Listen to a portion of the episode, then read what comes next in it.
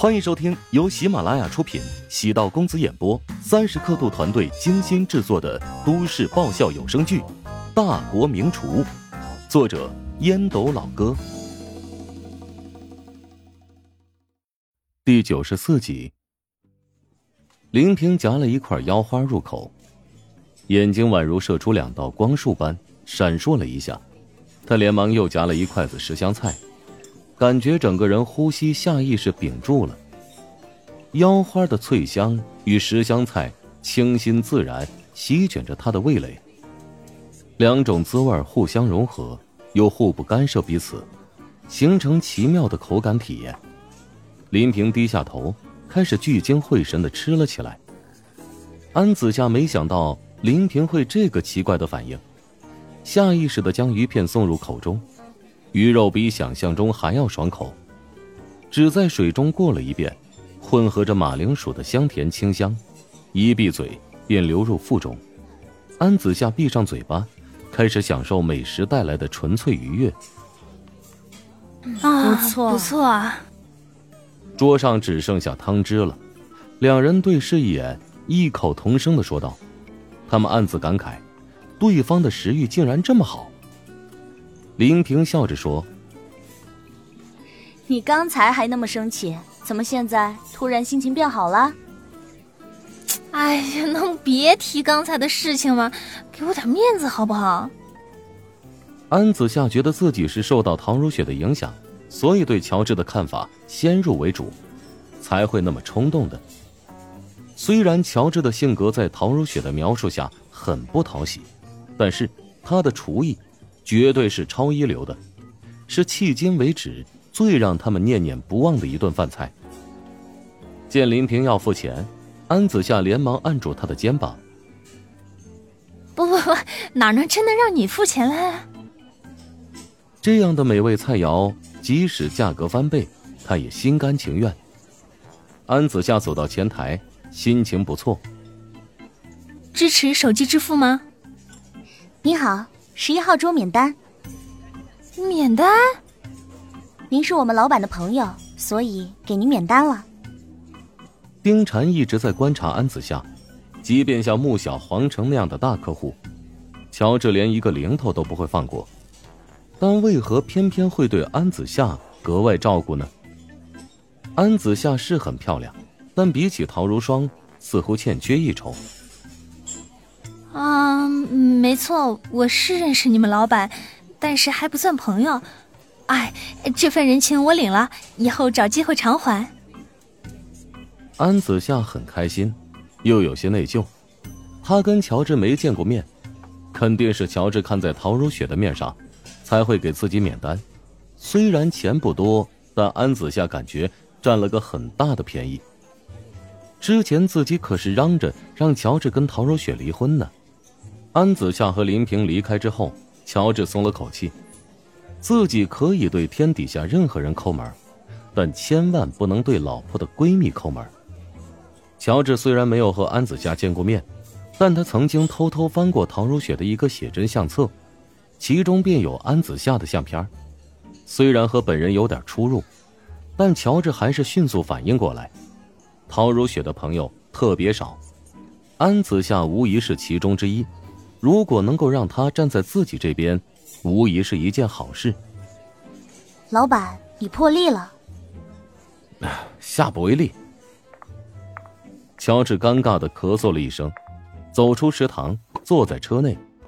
安子夏掏出手机，深吸一口气，给陶如雪发信息：“亲爱的，对不起，我错了。其实你老公还挺不错的，我支持你和他试试看。”陶如雪很快回复信息：“神经病。”安子夏笑出声了，自己的确像是个神经病。林平见安子夏嘴角浮出微笑，笑什么呢？安子夏神秘的一笑，凑到林平的耳边：“刚才那家食堂是陶如雪老公开的，所以我们才能免单呢。”啊！陶如雪结婚了，林平难以置信的望着安子夏，安子夏意识到口无遮拦，忘记此事不能对外说，苦笑道：“哎呀，他们是隐婚，你千万不要泄露出去啊！”林平颇为八卦的望着安子夏，封口费。安子夏索性把心一横：“你，哎，泄露出去也无所谓，这件事情纸包不住火，反正大家早晚都会知道。”林平口齿间还留有菜肴的余香，他对陶如雪的印象很深刻，仿佛是一株天山雪莲，独自绽放在人迹罕至的冰天雪地里。陶如雪的世界里，似乎只有孤芳自赏，没有其余东西。很难想象他会被某个男人征服。又是忙碌的一天，乔治虽然招聘了三名副厨，都是中级厨师。薪资比市场价要贵三分之一，但难度较大的菜还是得他亲自上阵。这万事开头难嘛，第一个月最为难熬，每天几乎都是倒头便睡，连夜跑也只能一周来个两三次。但现在乔治晚上的时间已经可以腾出来，很多员工建议乔治晚上也开门营业，很多事情可以不亲自上阵。交给副厨处理，他只要准备几道招牌菜的制作便可以了。乔治拒绝接受这个方案，不能因为现在客源稳定就降低食物的标准，每一道菜都得展现出独到之处，如此才能吸引一批老客户不断过来尝试。乔治还是需要招聘一名跟自己实力相当的主厨才行。丁禅面色振奋，走到后厨。来到乔治身边，低声说道：“三号包厢想见见你，他们对今天的宴席特别满意，想当面感谢你。”在所有的高档餐厅都有这个习惯，客人吃的特别开心，会主动要求见大厨，当面表示感谢，这是对主厨表达最高的敬意。网红食堂面向的是一群年轻人，所以很少会出现吃完之后还邀请主厨出面的情况。乔治很重视，因为能有这个要求的人，一般都有一定的阅历和身份。这种顾客要慎重对待，维护好了，往往是核心顾客。乔治洗了手，换上一套整洁干净的厨师服，来到三号包厢。桌上中央摆放着蛋糕，主位上坐着一位头发花白的老者，应该是这桌饭菜的寿星佬。寿星老还在用勺子满满朝嘴里放入美味的菜肴，脸上洋溢着满足的笑容。穿着黑色西装的中年男子走到乔治的身边，热情的伸手握住他的手，激动的说道：“哎呀，你好，感谢你今天的这桌饭菜，我父亲吃的特别好。”哈，你们吃的开心是对我最大的鼓励。不过，即使食物再可口，还是得注意控制食量啊！若是换做一般的顾客，听到乔治这么劝说，肯定会觉得这个家伙是不是脑子有毛病啊？哪有当厨师的劝顾客少吃一点东西的？只是呢，今天的主角不同。乔治知道这个包厢是一个九十岁老人的生日，因此在菜式的安排上动了很大的心思。老年人的牙齿不是特别好。重口味、油性很大的食物不能碰，所以乔治安排的菜式类似于千叟宴的风格。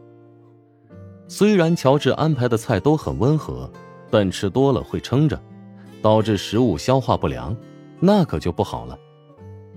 寿星老旁边的中年女子笑着劝说道：“爸，听到厨师说了吗？让你少吃一点，吃多了不舒服，那可就不好啦。”寿星老不悦的哼了一声，终于放下了筷子。这越老越小，跟个小孩一样，惹得大家哄笑一阵。乔治敬了大家一杯酒，便离开包厢。主厨进包厢是让客人更加开心的情节，千万不要喧宾夺主。乔治没想到中年男子跟了出来，男子低声赞叹道：“哎呀，我平时对美食啊也有一定的研究。”国内有名的餐馆也去吃过，没想到啊，今天在你这儿竟然能品尝到千叟宴的名菜。花斩龙眼、桂花大头菜、二龙戏珠、陈皮兔肉、天香鲍鱼、灌焖鱼唇、鹿肉片飞龙脯、龙舟桂鱼、滑溜贝球。哎呀，我原本以为让你订菜会特别失望呢，没想到啊，竟然有这么多的花样啊！乔治没想到中年男子见识不俗啊。本集播讲完毕，感谢您的收听。如果喜欢本书，请订阅并关注主播。喜马拉雅铁三角将为你带来更多精彩内容。